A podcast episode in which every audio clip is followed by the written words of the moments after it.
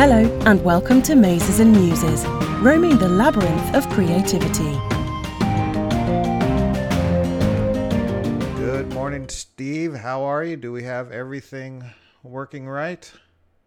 I think we do. Well, this is this would be a first. Uh, Good to see you, Dan. good to see you. How? Um. Well, let's let's jump right into seven thousand one hundred and nine dollars.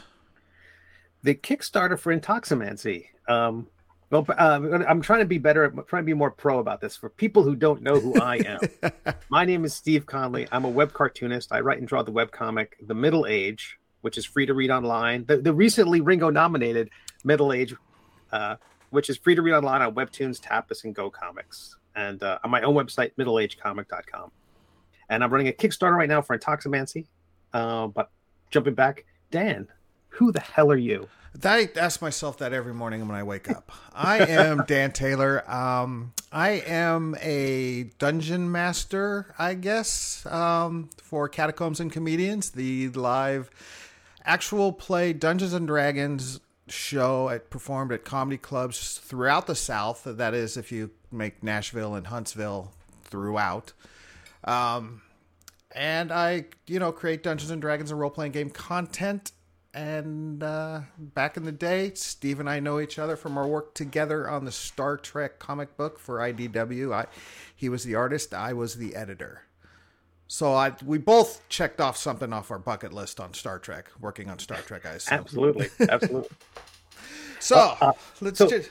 the Kickstarter is going great. It's going great. We um uh the it has four days left to go. It is at like you said. I must have just gotten another backer recently. Um, seventy one oh nine. It's been very volatile. Lots of ups and downs. Like the recently cancellations, adjustments, things like that. Again, it's got so many more backers that I'm used to, and so many more backers that I'm not a, who of whom I'm not familiar, like names I don't know. Um, at this point, when I'm doing my Kickstarters for my comic book, I kind of know I'll see a name and I'll be like, I see Dan is back to you. I'm like, okay, I have pretty good guess which Dan that is. You know, it's not like a huge audience. It's not like um, thousands and thousands of people. This time it's names I don't know. And uh, so so there's been volatility. So last night we crept above 7,000 and then we dropped below 7,000. And so it's a lot of two steps forward, one step back. So we, we are making progress, but it's it's it's weird. So I have to unlock a new stretch goal, and I created the artwork for the 8K stretch goal in case we do it. We're going to do a coaster, uh, drinking coaster, uh, for int- with Intoximancy's typography on it and some fun text and a nice design. And so I'll share that today.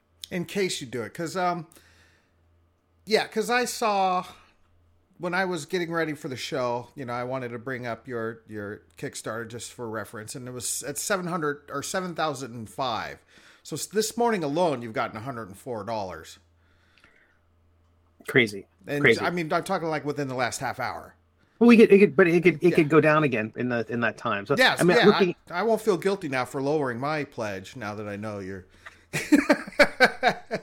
Yeah, there's no there's no on-screen graphic that does not doesn't pop up when someone cancels or lowers the pledge. It's just when they add one. So you you only get the bad news when you check the dashboard or the tally, or if you if you have that number in your head, you're like, I know my number, and then you go there and you're like, the number's lower. Why is the number lower? but now you have to unlock more monsters Mm-hmm. What are these monsters going to be do we know or is it a surprise Um, Have you not figured it out yet? I'm not certain. I think they're going to be um, all the monsters so far have been based on like um, kind of puns off of uh, drinking vessels. Like one is a um, uh, hobgoblet, one is a a tankard, which is more like it's like a little tank. Uh, I did add a new thing. I was finishing up the character sheets uh, or the the monster sheets for them, and I realized that the tankard and the Brokenstein's monster they both look like mugs with handles on them and so now i've added disadvantage to grappling. So they're easy to grapple and they have disadvantage when they when someone want when they don't want to be grappled Well, and when they are grappled they are restrained. So normally in d&d when you're grappled you're not necessarily restrained but now they are. Yeah exactly. So anything with a handle now has the easily handled feature and uh so So i don't mind having the lower cr rating if they're easy to restrain like that So is it going to have a, a, a drinking vessel theme? All these monsters? Are you gonna? So far, the first four do. Um, there's like a great red. There's a there was it's called. I originally was calling it a pseudo flagon. They're all flagon born. All these creatures, and I thought one was going to be a pseudo flagon, but it was basically a dragon, fire breathing thing. I don't think pseudo flagon makes any sense. I, so I'm thinking about right now. It's um, a great red flagon, and um, it it's not great. It's really tiny, but it, it I mean, it looks great. Um, it thinks it's great. It's very arrogant, but um, it's just a fire breathing mug that flies around and breathes fire on uh, the poor players. But uh, but I don't know if the new ones will. If they do, there's one I was thinking of having one called a snifter, just because that's because it's a funny name. It's mm-hmm. a funny name. It's evocative. You immediately start picturing something like a Jimmy Durante. You know, this chat is for the young, so I'm going to make a Jimmy Durante reference. um, I get it. uh, you, I, you you you have a uh, uh, Emmett Kelly reference that yeah. you make, and I'm like, I'm like that's for that's for us. That's for the, the 45 plus crowd. Um, yeah, none of my players caught that. I don't think. No, no. But I could tell you were like, should I use that reference? Are they even understand it? Is there anyone in this audience with any with with with any whiskers? Um, there's um, uh, the tumbler might be another one. It's just again, there's just obvious drink ones, but I also might want to do some that are just a little different, so it's not all the same shtick.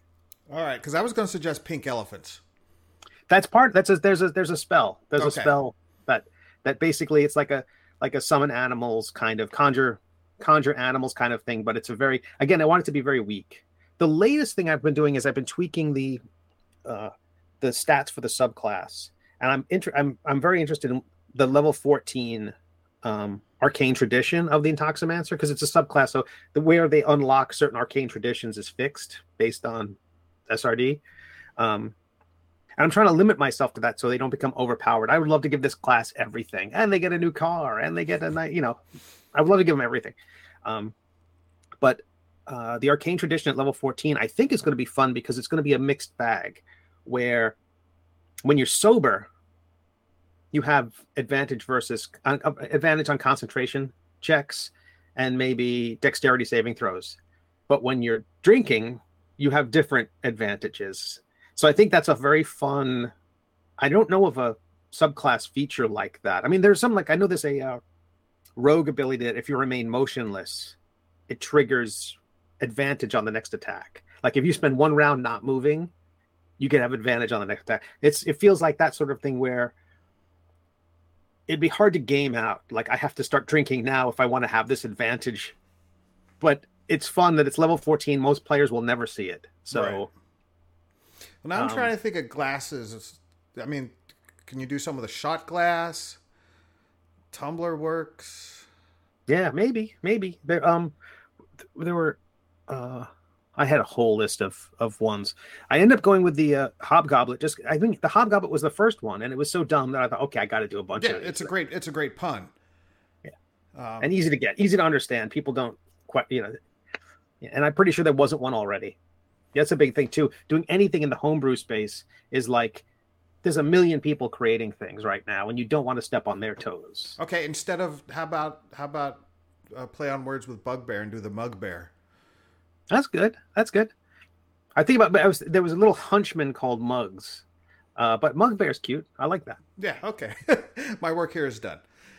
All right. So yeah, seven thousand one hundred. Let's see, unless it's gone up. No, seven thousand one hundred nine. I think uh, I doubt you'll have, uh, you know, six thousand, sixty one hundred dollars worth of cancellations. So I think you're safe. Yeah, I mean, I feel, I feel like, I think I knew last week that we probably hit eight. I think I felt like I felt like the momentum was enough, and there's enough people who are watching the campaign, which um, I haven't had this many people watching. I think we're at 300 and something people watching the campaign, which is remarkable. Um, and 40 of them have bit the bullet, I think 40 or 50. Um, so I think in the last 48 hours of this campaign, it's going to be solid. And I thought it was going to be happening during when I usually play D and D on Thursday nights, but uh, our game was postponed or re- rescheduled. So I'll be I'll live stream on here on Twitch when it ends. All right, so we've got the coaster at 8,000, and then you're teasing another locked stretch goal after that. I am vamping until I can come up with one. Okay. Uh, yeah, I tried to. I like that curl because it was the sort of thing where I had at the beginning because I thought we're not going to hit four, we're not going to hit five. So let me just cover it up and because if I had shown this laundry list of stuff we're never going to get, it would just be disheartening.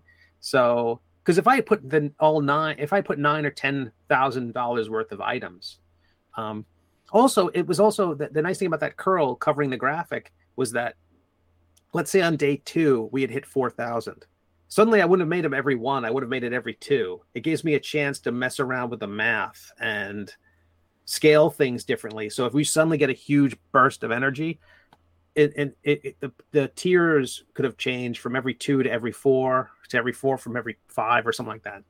No, I love that curl and that hidden. You know, if I ever do a Kickstarter, I'm going to steal this as well and just with that many stretch goals. But oh, that many stretch goals is so much work. But you thrive in that sort of thing. So it it was something I, I think I heard Dave Kellett say, uh, who does Sheldon in the Drive webcomic. Um, he had said that what he made his stretch goals were things that he wanted the project to have to begin with. It's almost like saying, okay, if we hit our goal of a thousand, will will this project should go. If we hit fifteen hundred, the book will have a spine you know we'll state we'll staple the covers on. It's it's almost like you're baking in the basic features and so the idea that it's got like a spot varnish or thicker paper that's stuff i'd really want. In the end i kept those out because they did raise the price of the book and if we didn't hit those goals i really wanted to cut the costs. So it ended up being a a, a, a lot of the stuff that the, the improvements to the product were all stuff that i wanted to bake in at the base level but i just you know couldn't afford it. And i like how you you you uh separate like you you know it's a, a, deluxe paper. Then it's more content and then it's the deluxe cover. Then it's a you know sticker. It's right. more it's not because if i you know if i was going oh this guy wants me to pay more just to unlock deluxe paper and then followed with a deluxe cover and then followed with a ribbon bookmark i'm like hmm, that stuff yeah. doesn't matter to me that much so um whereas the content feels like it's the easiest part to me because it's like sure it's going to add pages but and that's that increases the cost of the of production. But um it's almost like a no-brainer. Adding you know it's not like adding page numbers. It's it is at it's it's work but it's oh, you uh, just gave it away. $10000 you're going to unlock page numbers. Pages will be sequentially ordered. Um, new rectangular shaped book. Oh yeah. I want to see yeah i want to see a round one a round book the book will be flammable if we can if we can unlock twelve. um, it'll be in English. Perfect. Perfect. Staples will be made of metal instead of, you know, just don't say what they would have been otherwise. Yeah. But just. Uh, all right. Okay. I know what I'm doing for my next uh, Zine Quest now. We got all sorts of fun stuff. Well, you can unlock tattoos. You're you're braver than I am. You just you, you get you get the tattoos. Yeah, that's my new tattoo right here. Saw that. That's I, right. I just got that last weekend to celebrate 10 years of sobriety. That's fantastic. So, yeah. And it was a great, you know, because it was, um, yeah, because I wanted to get it last week in this tattoo. And I looked on Google and I found a local tattoo place. And this is artistic involved, so it's creativity. Hold on. There's, I'm not just bragging about tattoos. And, um, I went to the shop Saturday morning. They opened at noon. I was first one there. And, uh, you know, I'm a walk in, and the guy running, you know, there's a guy that I don't know how familiar you are with tattoo sh- shops, but it's always it's always the same type of thing. There's one guy who runs it who really doesn't do tattoos, but uh, you know he collects the chair rental from all the artists, just like you know, it's just like salon. A, a salon type thing. Yeah. So I said, look, and I just showed a, on my phone. I had these little tally marks, ten tally marks, and I go, this is what I want he goes, okay, well, my walk-in artist isn't here. Hang, hang out and wait. But there was already another artist who was there, and she was very helpful. Her name is her first name's Ina, and she's from Sweden, I believe. Cool, very artistic types. I'm totally getting my vibe. You know, blonde dreads. You know, just the whole nine yards. And so she started helping me out. And, You know, you got to fill out. They have like a iPad to fill out all the paperwork and proof your ID and all this sort of stuff and she asked what I wanted, and I just showed her, you know, the tally marks, and she goes, "Oh, that's my appointment's not going to be in. Let me go. I'll I'll take care of that for you." So I'm like, great. And then everybody's who's coming in after me saying this is the work and all the detailed work that I want. They're the guys, the other artist and the guy running the shop, they're pointing to Ina saying, This is your girl. You want her to do it. Well, so this is who I got doing 10 tally marks on my That's wrist. And she's like, all right, do you want these exact tally marks on the on the reference I showed her, or should I just freehand it? I'm like, freehand it. Make I want to be as easy as I can for you. You know, you're taking me in, and so I sit down. She does it. Beautiful freehand work. I mean, as far as ten tally marks go, and at the end, I, I and that's a very painful spot to get tattoos. I discovered, and uh, at the end, Jeez, I go, um, how much do I owe you? Or what's the damage? And she's like, my gift to you. Congratulations on 10 years of sobriety. Just a tip. So I, you know, I tipped her cash. And I said, I promise I will come back and get a real tattoo from you. So, because I plan That's on get, I plan on getting a Dungeons and Dragons ampersand on this side. Where That's great. yeah, That's great. Where's my? Okay, uh, I got an art. There you go. Next below that one there. So, so yeah, I, I mean, because otherwise it would have cost a hundred bucks. That's their minimum, Right. and I was willing to pay that. You know. Right. You went in there thinking that's what you're going to pay. Yeah, Just exactly. for- Just, to sit down. Sure. Yeah, yeah. So, and it took her five minutes. I That's mean, great. I just said, "I'm just your warm up." She's like, "Exactly." Zip, zip, zip, zip, zip. but um, no. So yeah, now I want to go back to her and give her as much business. So if you're ever in the Mount Juliet suburb of Nashville area, go to Division Street Tattoos, I know where to go. and she is wonderful. She has a long wait list, so book your appointment early, and she does beautiful work. Um, but yeah, so that was that was a good moment. So I, of course I'm, you know, it's been a good week. I mean, and then right before what was that? That was the twenty. Yeah, so the week before that, I had the Catacombs and Comedian show at Zanies, which uh, we had somebody actually, we had a videographer finally do some good camera work on this Awesome. and I do have it available for a very short run here on this Twitch channel. It's you know it's on the videos thing, but it's only going to be up there for another ten days maximum or something like that, maybe even less. Because what I am, I'm offering it as content for the zero level Patreon Patreon, That's great. which it will always be there. This that will be the one spot it will always be. So if somebody comes into Catacombs and Comedians a year down the line, they can go back into the Patreon and find it there. So, Gotcha. but I don't, I don't know because again, it's a, you know, it's a live show and people pay money at the clubs to see it. So, you know, I don't. Eventually, a year or two down the line, maybe I'll make it completely free for that content. But you know, I got to, you know, I got to justify it some way by paying, you know, paying the videographer to do it and Right. that sort of work. Even though I didn't pay him much for this, and he did it out of the generosity of his heart, and he was, uh, and I, uh, his name's Remo, and I appreciate him so much. And he will be doing the next. So I got. I got. He will be doing the next show again here in Nashville. So Gotcha. And so folks can watch it here on this channel. I think if they if at the end of this video, it might just go into that, Yeah. right? Right, Yeah, but I think great. so, yeah. Um, but yeah, it was. Now that I know that it- you know it's getting videotaped, I got to make sure I tuck my gut in because I'm I'm on a side I'm on the side of the table. Were you feeling? You suddenly seeing yourself like, oh gosh, I gotta I gotta Yeah. present myself. Oh, look at that bald spot! I got to make sure my head's buzzed. no bef- cape. You don't Yeah. need to. well, the Halloween show, I plan on do plan on doing some sort of costume.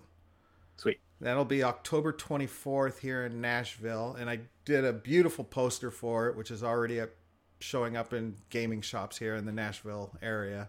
Nicely done. Um, Have Have you moved on to the production phase for uh, your Kickstarter, or are is there a way for people who because we we talked about mine? I want to make sure we talk about yours. That uh, you just wrapped up the uh, uh, out of the off print number one. no, not yet, not yet. Um, there's been a lot of behind the scenes work on Catacombs and Comedians as far as the live show and getting the streaming show together.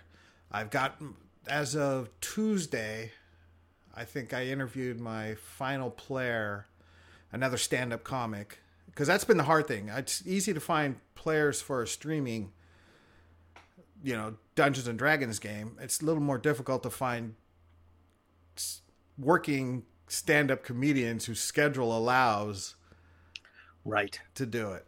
So I can announce now that we will be streaming again here on this channel at Catacombs and Comedians, a regular streaming session, which will be more detailed and more involved than the stage shows because we are able to do more here on the streaming than we can in the hour and a half on the stage. Got my four comedians, and it will be called Catacombs and Comedians Wrath of the Aristocrats.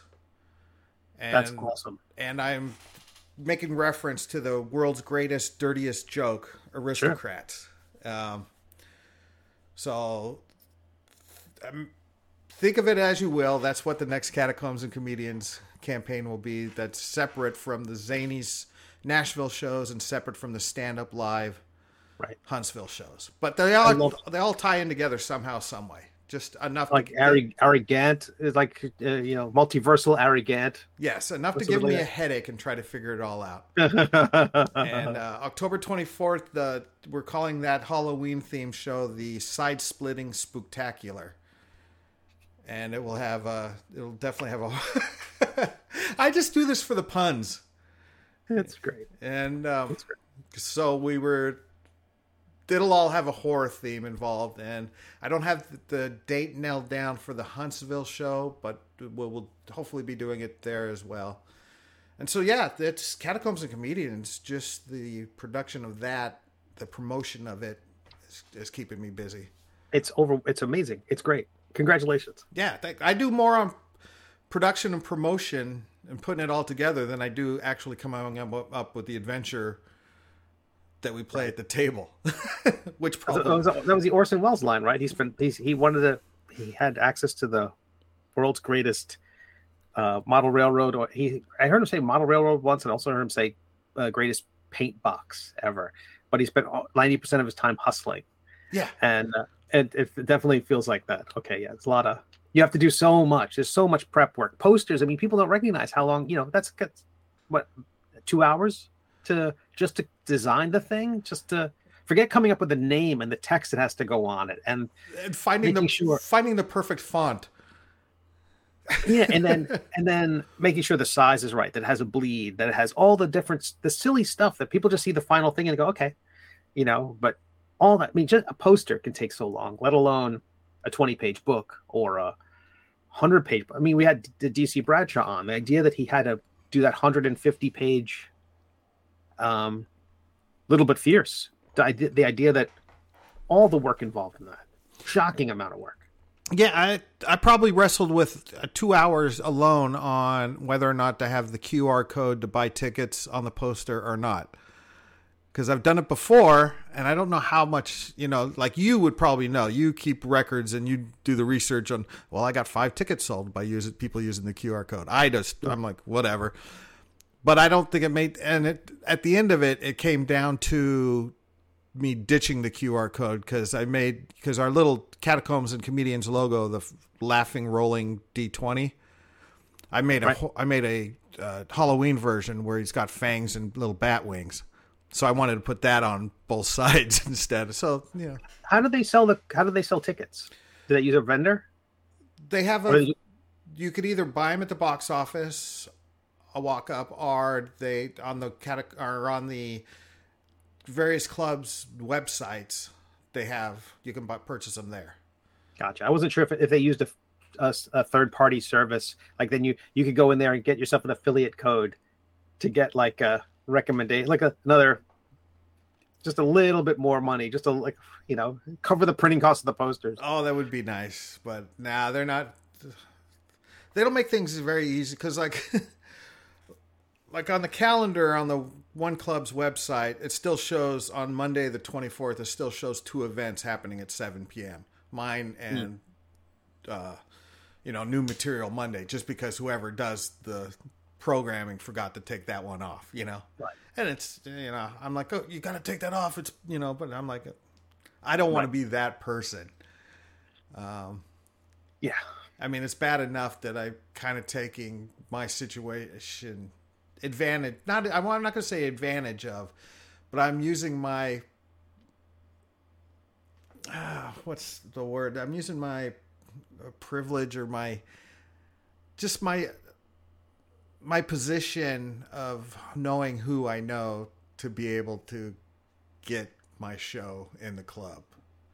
Right, right, right. Yeah, so it Well, is. yeah, but- Yeah, but the turnout is but, but uh, you know you're justifying your existence with a great turnout right i mean like it's uh, yeah. The last show though, I will tell you, did, was our weakest weakest turnout. it's weird i mean do you i wonder because i think when you have a streaming show it's easy to build an audience because you're building a narrative that people you know if you're ending it on a cliffhanger the way matt uh, mercer usually does like he almost always ends it on and we're going to leave it there and everyone at the table's like Gah! you know um if you um if you're ending on a cliffhanger that'll bring people back but i don't know if i don't know if a live experience would have that same Well, I left this next one on a definite cliffhanger. Oh, I have to I have to catch the ending of it. Yeah, yeah, yeah, definitely. Um, things are falling into place, and you start to. I introduced one of the big bad guys at the end of this one, Nice. um, and it sets up nicely for the Halloween special. You know, because I'm gonna have Vincent Price and Kiss, and you know the whole. That's great.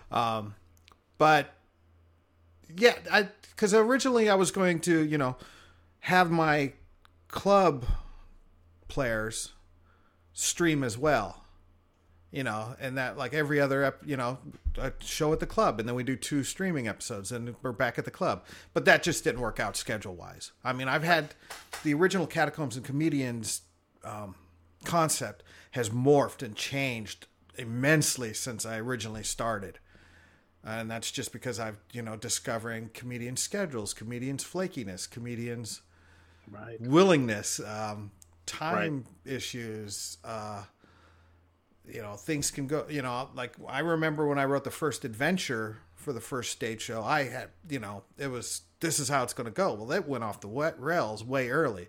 Right. So right, right. now I'm just I write a very loose outline and just go with that on you know when I do the show. So the streaming show uh, Wrath of or Wrath of the Aristocrats is going to give me much more. I'll be able to do much more background and world building and set that up. And hopefully that builds an audience that when people are like, "Oh, I'm going to be in Nashville. I'm going to go see the Catacombs and Comedians while I'm there." Right. And so That's great. That's great. And two of the comedians who are going to be on the streaming are Nashville located. So I can do a crossover that way. That's awesome. And I wanted one comic from the Nashville show and one comic from the Huntsville show just because I have some familiarity with those players already. And then there are two other comedians, another one from Nashville who's has who's not part of the show, and then one from uh, North Carolina. I'm not exactly sure what city she's in, but uh, so I mean that's four hour drive. So who knows? That might you know. It's I'm still keeping it all in the south. Right. That's great. That's exciting.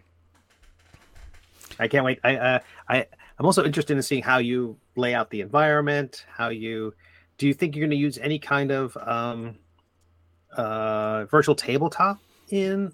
No, I, I I just love theater of the mind play.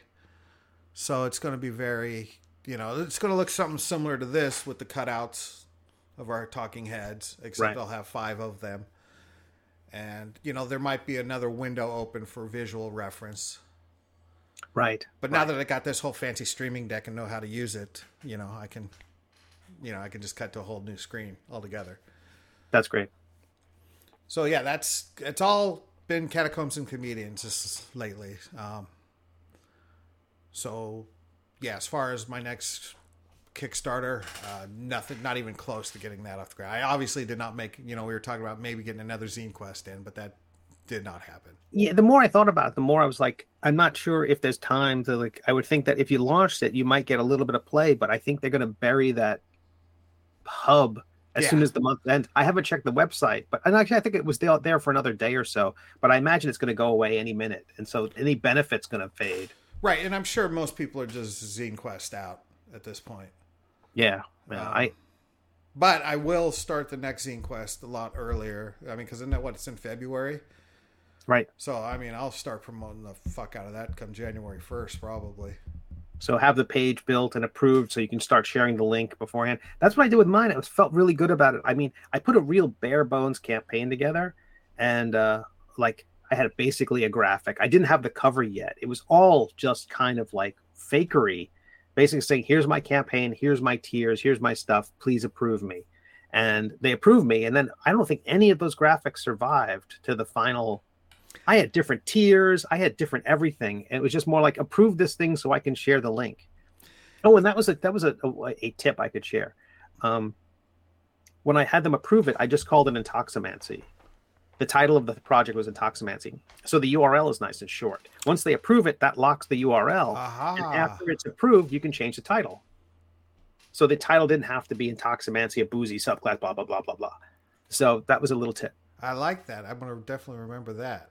yeah it was i think it was very helpful it kept the url nice and short or shortish you know it's still going to be kickstarter slash blah blah blah blah Yeah, no, but that definitely. Otherwise, it would have been huge. No, that works. That works quite well.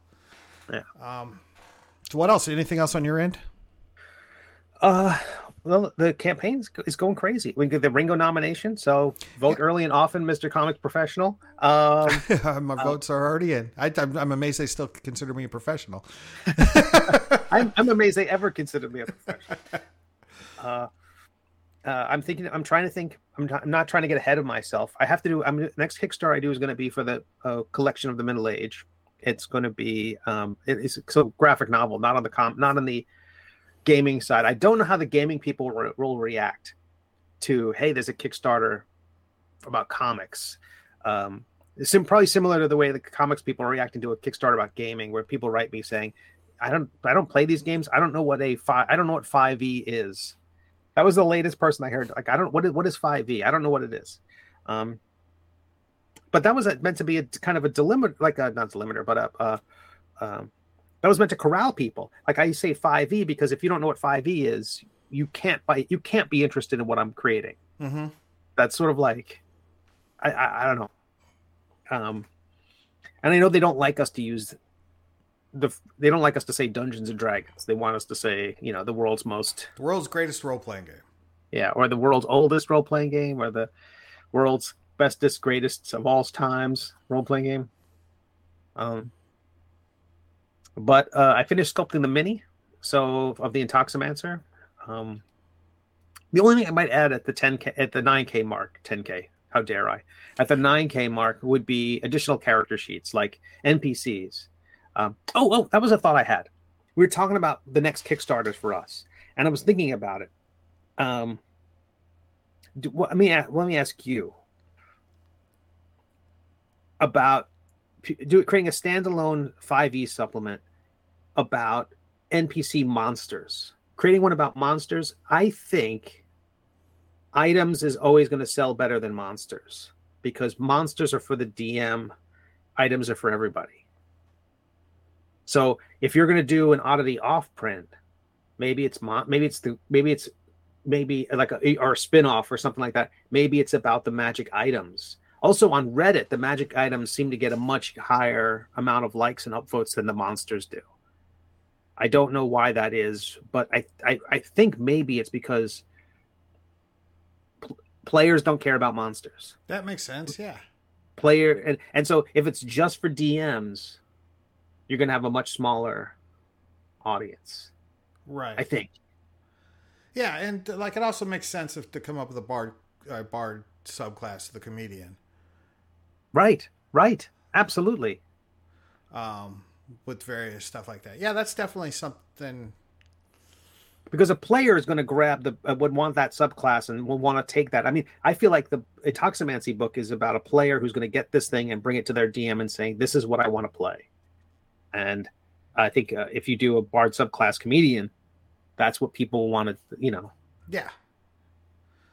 Yeah, and there's all sorts of. I could riff off all sorts. You know, there's the prop comic, the observational comic, the Yeah, and you know this stuff, and it's your world, and it's like, you know, and people are going to be seeing you at a comedy club. I, feel like that's a real perfect melding of your of what you're doing, you know, because you've hit on something so great that it's like, okay, let's plant the flag here, and let's. Uh, this is where we're opening up our shop, and thank you all for being here. And And I've been very vocal about how I don't like bards in my games. Um, so it would be the, the the creating the stand up bard, stand up comedian bard. I did that. I will allow this into my game. You know, uh-huh. even though is there a wait, wait, why don't you like bards? As as someone who play, I have a level twelve bard, level one sorcerer. Do you go into every tavern trying to seduce someone? No. Okay, that's what I don't like about bards. Okay. It's become such a. Uh, here comes the tiefling bard and goes uh, blah blah, and I know how that's that, and that you know. Play Dungeons and Dragons however you want, and the way you are playing it and having a good time is the correct way to play it. No but. Oh, I thought you were gonna say but. I thought No. you were gonna say but. but that's Alright. but that's just not my game. So, Sure. um, Every once in a while, I see that role playing part of it. Like when someone's going to start, I want to seduce the barmaid, and you get into that kind of the community episode where uh, Jeff Winger says, "Abed, I want you to look at what you're doing right now." And he says, "He just Jeff is a completely uh, uncomfortable. Like I don't want to role play like this. I don't want to have the, this is not the game I signed up for." Uh, you know, I, I feel like that's the the part where it gets into. But I, I don't know. My, I don't play the bard that way because he. um uh yeah i just don't think yeah not, that's not the that's not his character also he's very old he's a half elf so he's very old so it's like i feel like there's like a there's often like a i don't want to be a scoundrel or a or a bastard you know i want to be a nice guy or a pervert. yeah exactly exactly Yeah, because the two two ele- and again, however you play Dungeons and Dragons and enjoy it and have fun is the correct way to play. You're doing Right. it right. right right On the other hand, uh, two elements of kind of the Dungeons and Dragons game that I'm not a big fan of is hanging out in taverns, seducing people, and B, shopping. Oh, I, okay. So I, I had a DM game for the first time in a long, long time, ages and ages. So I'm DMing this thing, and I, they're going into a town. I've mapped out the town, and I see the. uh, I, I know the players hate they they they hate magic shops and they love magic shops. This is all they just think. Oh God, there's the next three hours of my life's going to go away. And so as they're entering into town, the first thing they see up on the right is like, um, is a clear is a big building labeled magic shop, and just and we're going to take our break and they're both i can just tell their stomachs are sinking like "Ugh, are we going to spend our characters are too low we don't have any money we're not going to enjoy ourselves we're going to have to when what do you have in stock? And it's not almost always it's handled really badly where the poor dm has to list stuff. It'd be good if you're at a table and they just say here's our menu of items peruse at your leisure that's a different thing but when you're streaming or you're doing it through zoom and you've got a list and they have a plus one blah blah blah and then what was that again you know it's an awful thing or they've got like a ever smoking bottle and everyone's got to type in the ever smoking bottle what the hell's an ever smoking bottle it's, it's, it's a pain in the ass so they see this building they come back and say it's it's closed out of business i just wanted it to be that kind of heartbreaking like no no no we're not gonna we're not gonna do that i'm not gonna waste anybody's time with the shopping it's awful Yeah, because it, it's always all right. You're going to set out on your quest tomorrow. What do you want to do in the meantime?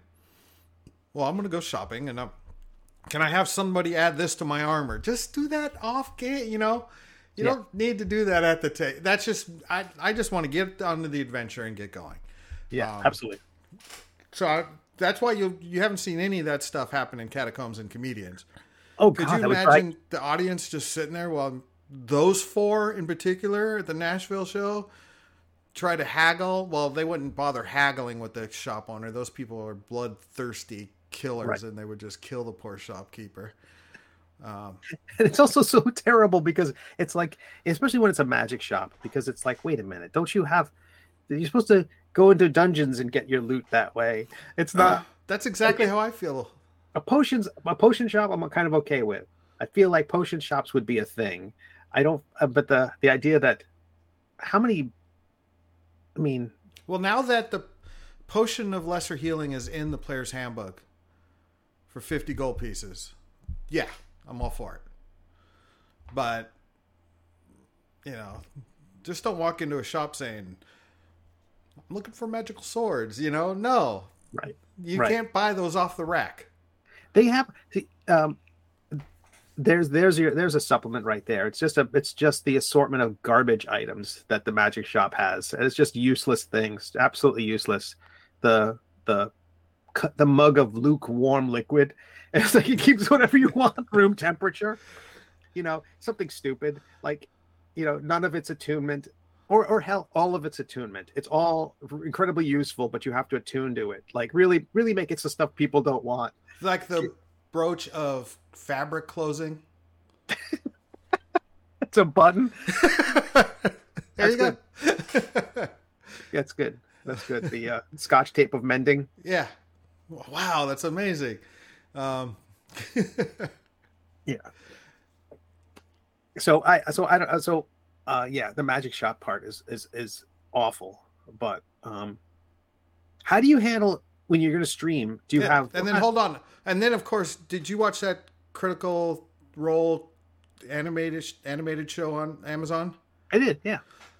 They threw in both the things I hate into one element: the seducing in the magic shop. Come on. I think uh, what's it? Uh, why am I drawing blank? Glorious. Oh, I can't think his name. I can't think. I'm, a, I'm much more of a Mighty Nein Pumat Sol uh, merchant guy. Um, I can't think of. Uh, I can't think of his name Right. from uh, season one. But uh, I don't. I don't mind that that much because I think at least I think Matt keeps people on their toes uh, in a way. I I never felt like even the, the shopping part does get annoying, and you could tell there was a big Travis basically on Critical Role. It's just every time they enter a shop, he's just like, "Oh my god, kill me." Yeah. Um, but I don't know. I still feel like if anybody can handle it, uh, they can. But it almost feels like it's a way if you're a DM and you want to just kill the next hour. Like I haven't prepared anything. Okay, we're going into a magic shop. Like, ooh, all right. Let yeah, me exactly. Talk about lazy DM. I wonder if Sly's done, you know. Sly Flourish's magic shops. That's great. Um, but we were talking last. What was it last? When I'm was it last week? We were talking about my upcoming Wild Quest that I'm doing Yeah. with Steve Musgrave, who will probably since Steve Conley won't be with me next week. It'll be Steve Musgrave, uh, my artist who's done all the monster design work for um, Catacombs and Comedians. Well, he and I are working on a An infinitely better Steve, if I have to say. well, we'll we'll find out. You're you're pretty high because I mean, I have a brother named Steve. I've got you. I got Steve Steve Stephen Coughlin who does artwork for Catacombs and Comedians too. I got Steve Musgrave, and then okay, so I'm gonna put Steve Austin, the six million dollar man, up on top. Steve Austin, the wrestler, might be a little lower. Sure. Um, sure. Steven makes sense. Spielberg is up there. Um, it, it's a it's a crowded field of Steves. Um, but and oh, and and and, and my comic book uh, Hero Happy Hour actually have a villain named Stevel, who's the evil Steve. Nice. Um, but anyway, so yeah, so we're doing Wild Quest, and you and I were discussing how do I do I bother bringing in those uncomfortable subject matters, or do I just steer clear of them completely? right, right. Um, well, I'm not one. Apparently, I'm not the only one wrestling with that conundrum because uh, Wizards of the Coast ran afoul. Yeah, they did with um uh Spelljammer, right? Yes, with the uh, Hadozee.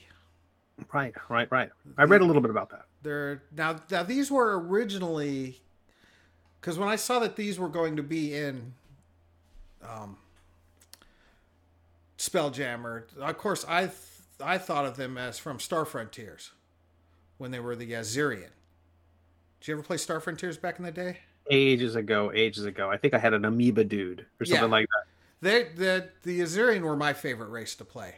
Um, I loved it. I mean, they're basically a you know a a, a simian type race with you know uh, flying squirrel wings type of thing. Very cool. So, but they've been added, and I'm not sure when they were added into Dungeons and Dragons, with the name Hadozee, but you know, uh, it was apparently, I think it was some sort of supplement, maybe. Uh, uh, well, maybe I think second edition they may have been, um, from what I gather from the, the research that I've done. Now, when they in Spelljammer, I guess they they introduced them as the first Hadozees were timid mammals, no bigger than house cats, hunted by larger natural predators. The Hadozees took to the trees and evolved wing-like flaps to enable them to glide from branch to branch. And then it tells about how a wizard trapped and uh, basically enslaved these creatures with the intent of selling them to the highest bidder.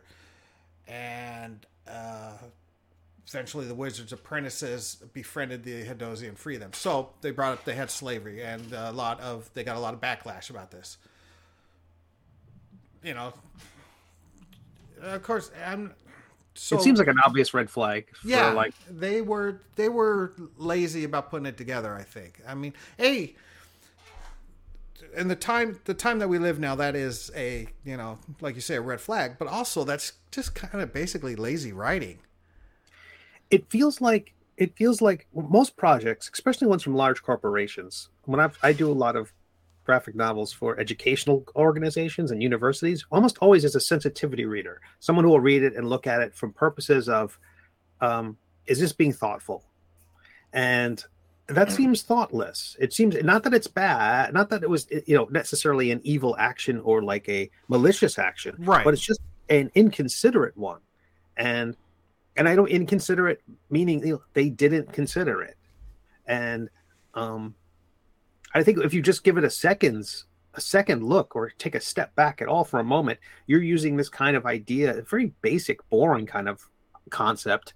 Um, I mean, I don't know if they ever explain, you know, you know how humanity humans evolved in their world, and that there were you know that they were once in trees and they were you know they Is creationism you know, or yeah or evolution so, so why would you uh, the idea that you'd even have a, a backstory that goes to the point of evolution and then introducing magic and then it, anyway it seems like a lot of layering for i don't know how klingons evolved don't care i don't know how the ferengi came to be don't care you know i don't need to see the genetic history of the romulans to give a damn um, so anyway, it's weird. It's weird, and I I can see why. Um,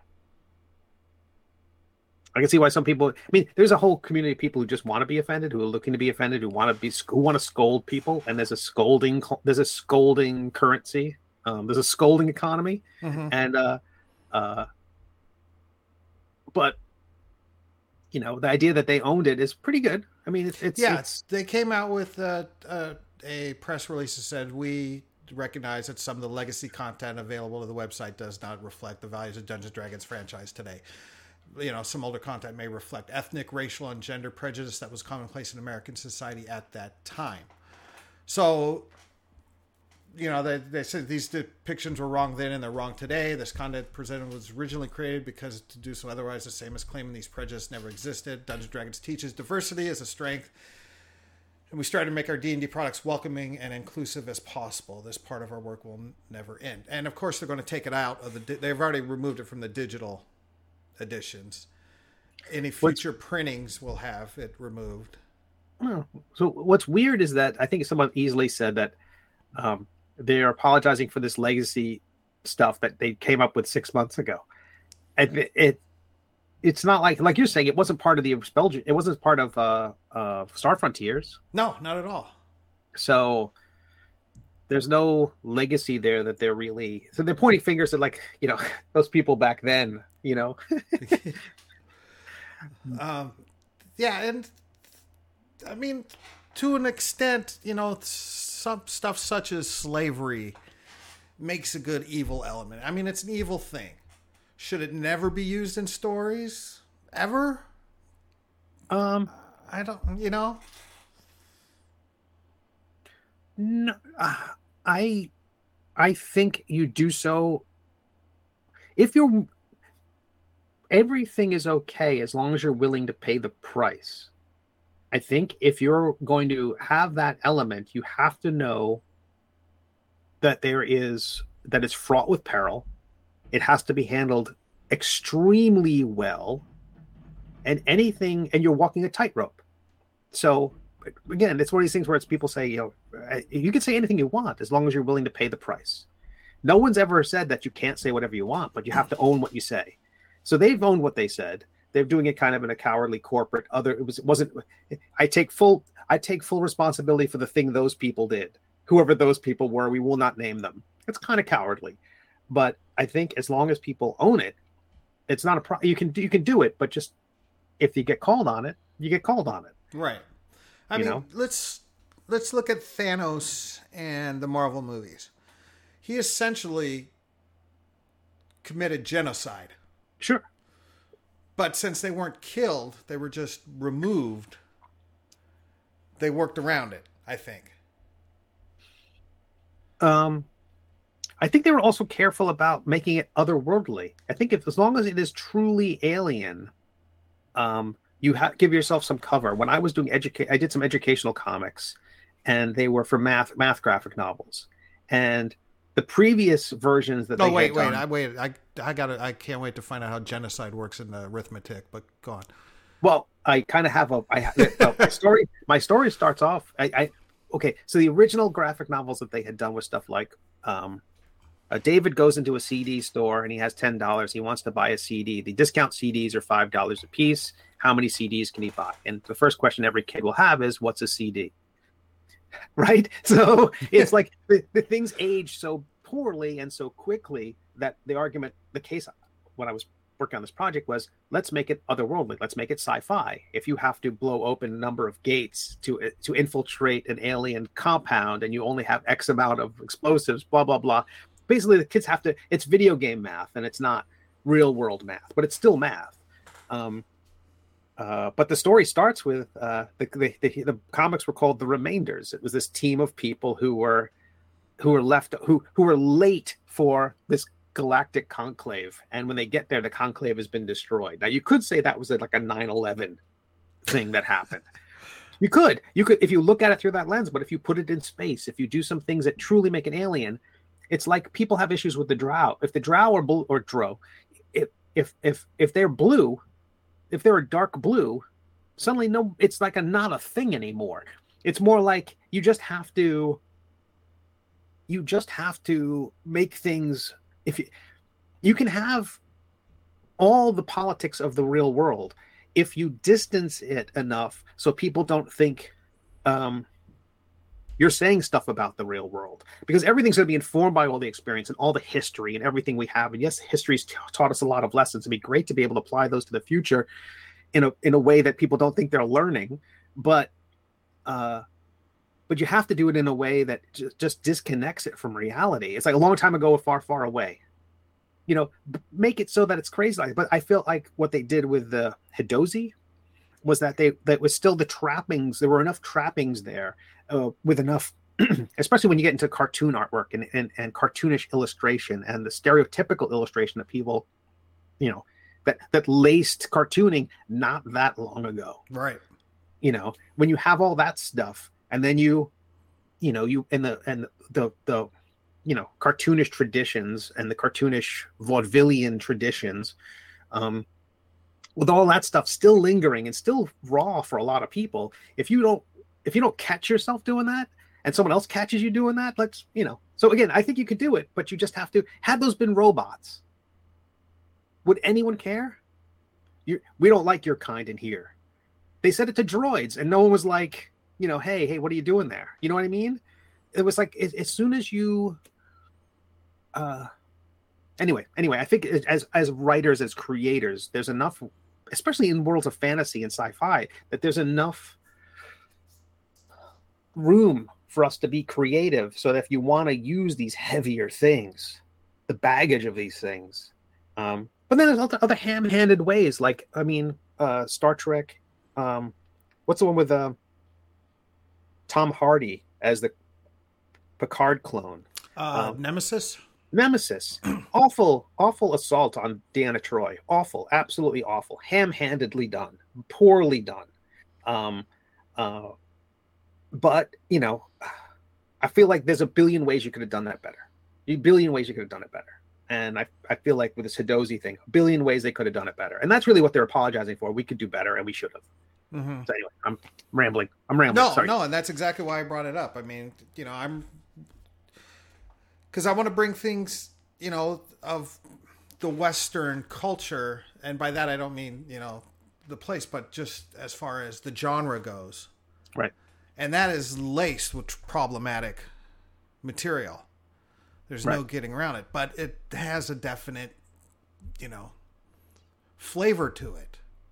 Right. So I just I've got to figure, you know, I it's it would be wrong for me to just you know have, you know, the Native Americans, for lack of a better word, right now, the natives, you know, even just saying the natives sounds wrong coming off my tongue.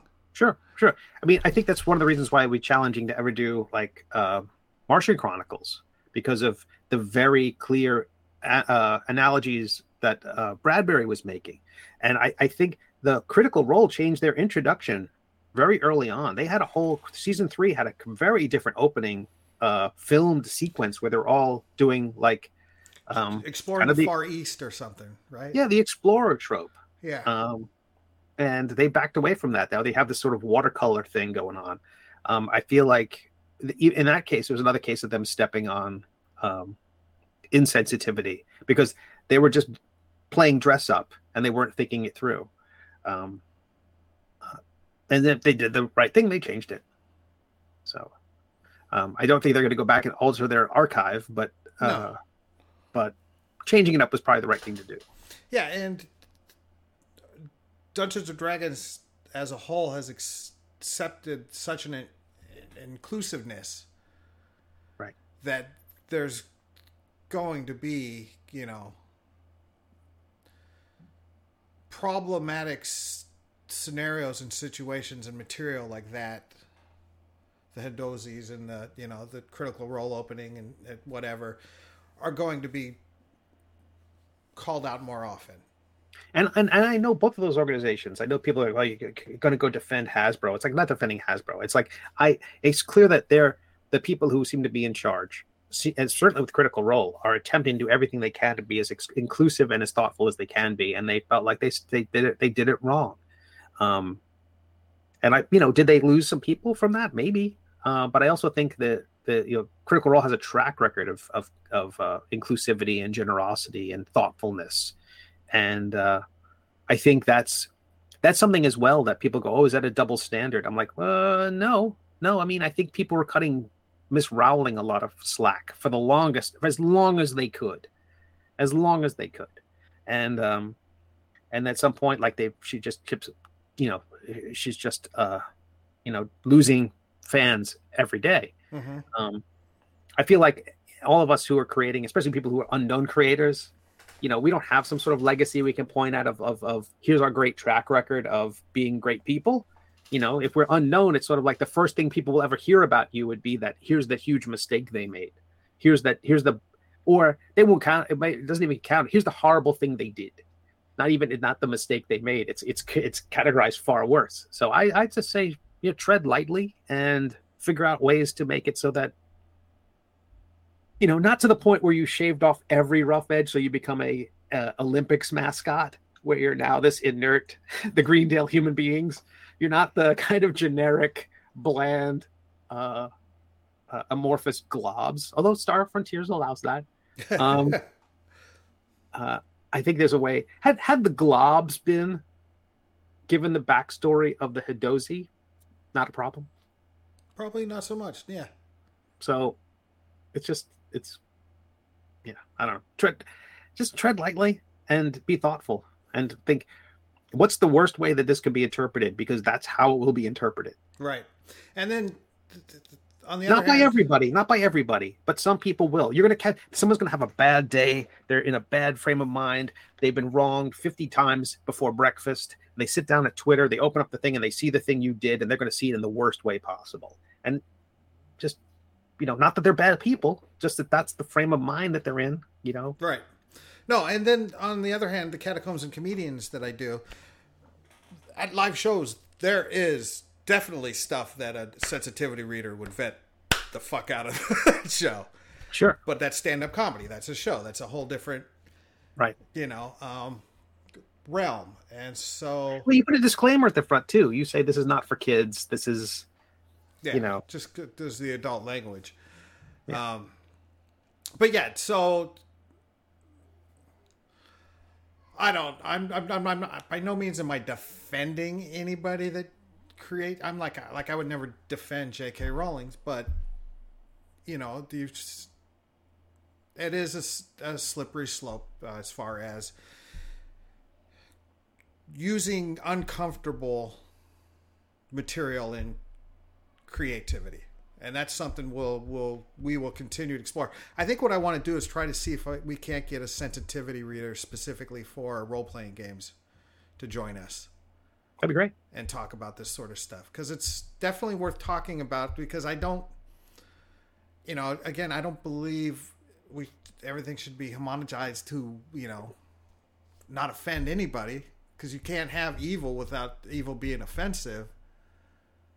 But you know, it's it's definitely worth worth exploring as Dungeons and Dragons goes into its one D and D or sixth edition or whatever they're calling it, and you know, role playing games continue to grow and expand in different ways. Well, I think you, and I think you nailed it by saying if, if people want to handle uncomfortable things, they just have to know they're going to make people uncomfortable. And if you don't mind losing that audience of Yeah. people who've made uncomfortable, it just seems to be as, as someone who's trying to create something inclusive and trying to get as many who's desperate for as many people to read my stuff and buy my stuff as possible. I have to.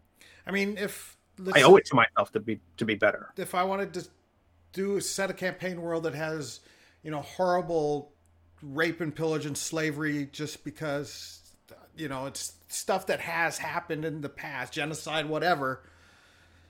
I got to come out, f- and I'm not saying I'm working on anything like this. Any creator who's doing this sort of thing, they got to they they need to come out at the very beginning and say, we deal with ugly, horrible subject matter, and we're not we don't have a legacy to blame it on because we're creating this firsthand.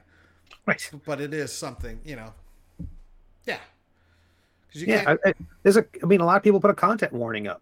There's a this like, and I think that's probably a that's a legitimate thing to do. Some people put it up for things that I think would be would never have occurred to me, but there's some people out there who you know that that does help with some folks because um um but it's also know- it's also not a free ticket get out of jail card. You know, just No, because I no, put a disclaimer up, I'm going to make, you know, I'm going to have these horrible subject, you know. No, but I do think there's a certain amount where you're you're able to say that this is a live comedy club. This is all done improvisationally. Uh, mistakes are made, uh, you know, uh, on a live stage. Um, a slip of the tongue shouldn't condemn somebody to to to uh, social media oblivion. But um, for the most part, all of this, if if, if I didn't have Twitter, I wouldn't even know about the Hadozee thing. I would just be playing D and D. So I've got some friends who are just not on Twitter, not because they're they're not trying to be rebellious. They're just bored of the whole thing and they don't understand. They they frankly are little. They go, I don't understand this. Why would I be on? Why would I spend time on this thing? Yeah. That's why I know. That's why I'm not on TikTok. I have no idea how that works. And, and look at the gray hair. Well, yeah, that's and that's it too. It's part of it's like you know being cis hetero allosexual white middle aged dude. Maybe, It's like- maybe that's the guilt I'm feeling. Well, but it's also it's more like you know, uh, you know, are am I the right person to make a judgment about a thing? Am I the right? Am I? uh, uh, You know, you- you'd see that's what Critical Role did with their opening credits. First of all, I thought that that just technically speaking, I thought the idea of their concept was that you're going to zoom in on a playmat, and then aha, these are the characters running around the playmat. That's the, the segue was never made. I felt like that that transition was never established from a storytelling point of view in terms of the opening credits. But then the idea that they weren't that they were wearing fan they should have been wearing fantasy garb. I don't know why they weren't wearing like Yeah. leather armor and chainmail. To to be to be doing stuff Indiana Jones style seemed to be very um I don't know. It just it incongruous with what they do, with the genre that they're in. Uh anyway, anyway, I'm rambling. I'm rambling. Yeah, and again, I this is a subject matter that we will continue to explore more and more. Um, real quick check before we leave. You're still at seventy one hundred nine dollars. I haven't lost anybody. Woohoo! you haven't gained anybody. Three hundred seven backers. No, no, no. I don't. I don't. gaining. Uh, I'm not as interested. Oh, I, it. Let me. I could tell you behind the scenes here how Oh. that Facebook. We talked about. I was running Facebook ads and how they're doing. Um, I'm getting five dollars a day. I haven't seen a bill from them in a couple of days. It means I'm probably gonna get a bill for way too much money. Um, uh, looking at the back end of Intoximancy, the dashboard. I'll tell you how that's doing. Dashboard. Uh, Facebook, 25 pledges, $700. So 9% based on ads having run. And uh, I don't know the total amount of ads, but I, I bet by the end of it, maybe a hundred bucks if I ran it for 20 days. Okay. I don't think it, I don't think I've run it that long, but by the end of the campaign, it might be 75 bucks, 80 bucks. So thumbs up for Facebook ads for uh, TTRPG stuff. All right. And do those run on Instagram as well?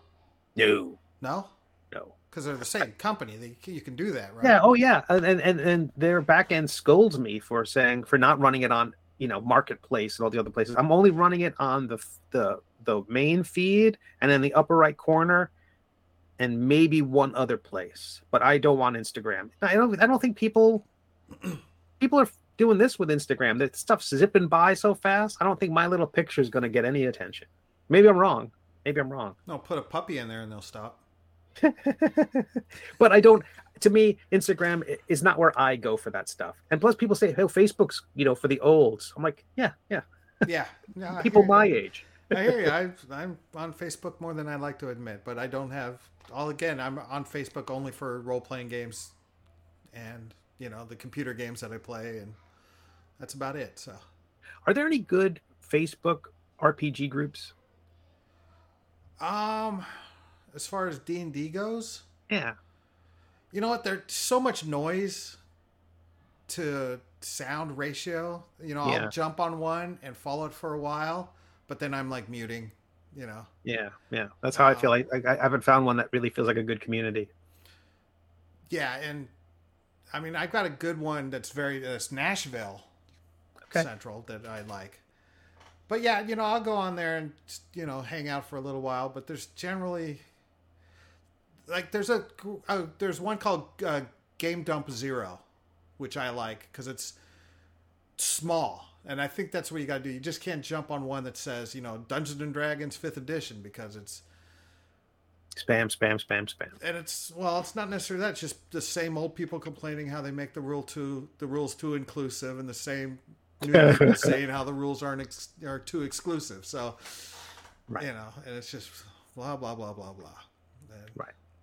But anyway, that's why we have this little talk show for you and I to talk to each other about this sort of stuff without We have it all figured out. That's Yeah. what. That's what's so great. it's what we're working on. So yeah, so next week Steve won't be with me. I'll have another Steve with me. So the show will I will be at the, I will be at the Daytona Beach Comic Book Convention on Saturday and Sunday. It is in Deland. It's just outside of Daytona. They have a nice facility there, but um, it's pretty close to Daytona. It's my local show. It's like a 10 minute drive. I love it. Um, it's a nice big event. It's going to be a lot of cartoonists there. Uh, uh, should be a lot of fun. Um, I wish I could stream from there, but I'll in in two weeks I'll give everyone a report. Okay, and then so that will be on the what the twenty. Wait, let's look at the calendar real quick. Sure. I think it's the 18th. We'll, 18th, we'll, yeah. we'll be together. On the 18th, we'll get a complete rundown of that, and then again, we will not be broadcasting on the 25th because you have a convention to go to. Savannah Comic Con. Yeah, and I have uh, other things to go to, like mainly a Titans football game. Perfect. and and, and and my Kickstarter ends Thursday night East Coast time at 10 p.m.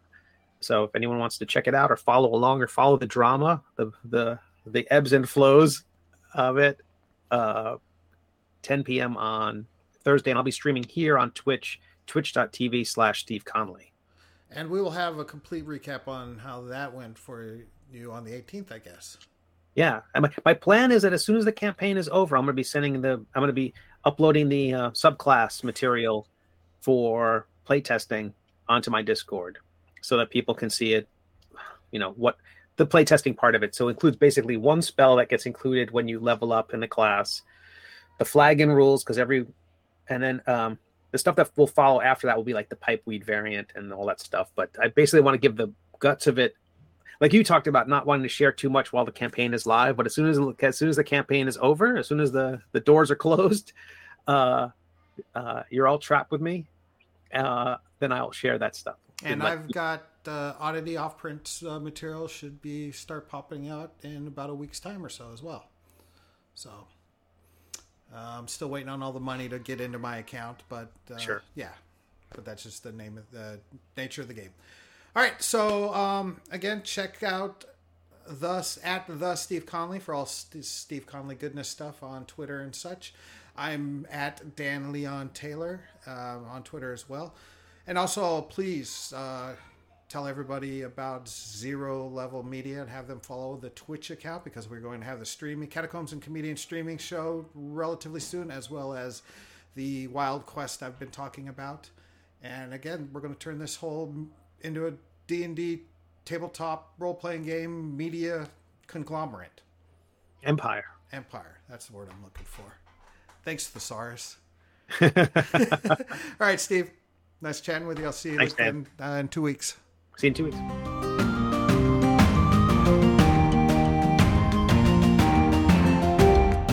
Thank you for listening to Mazes and Muses. Now go forth and create.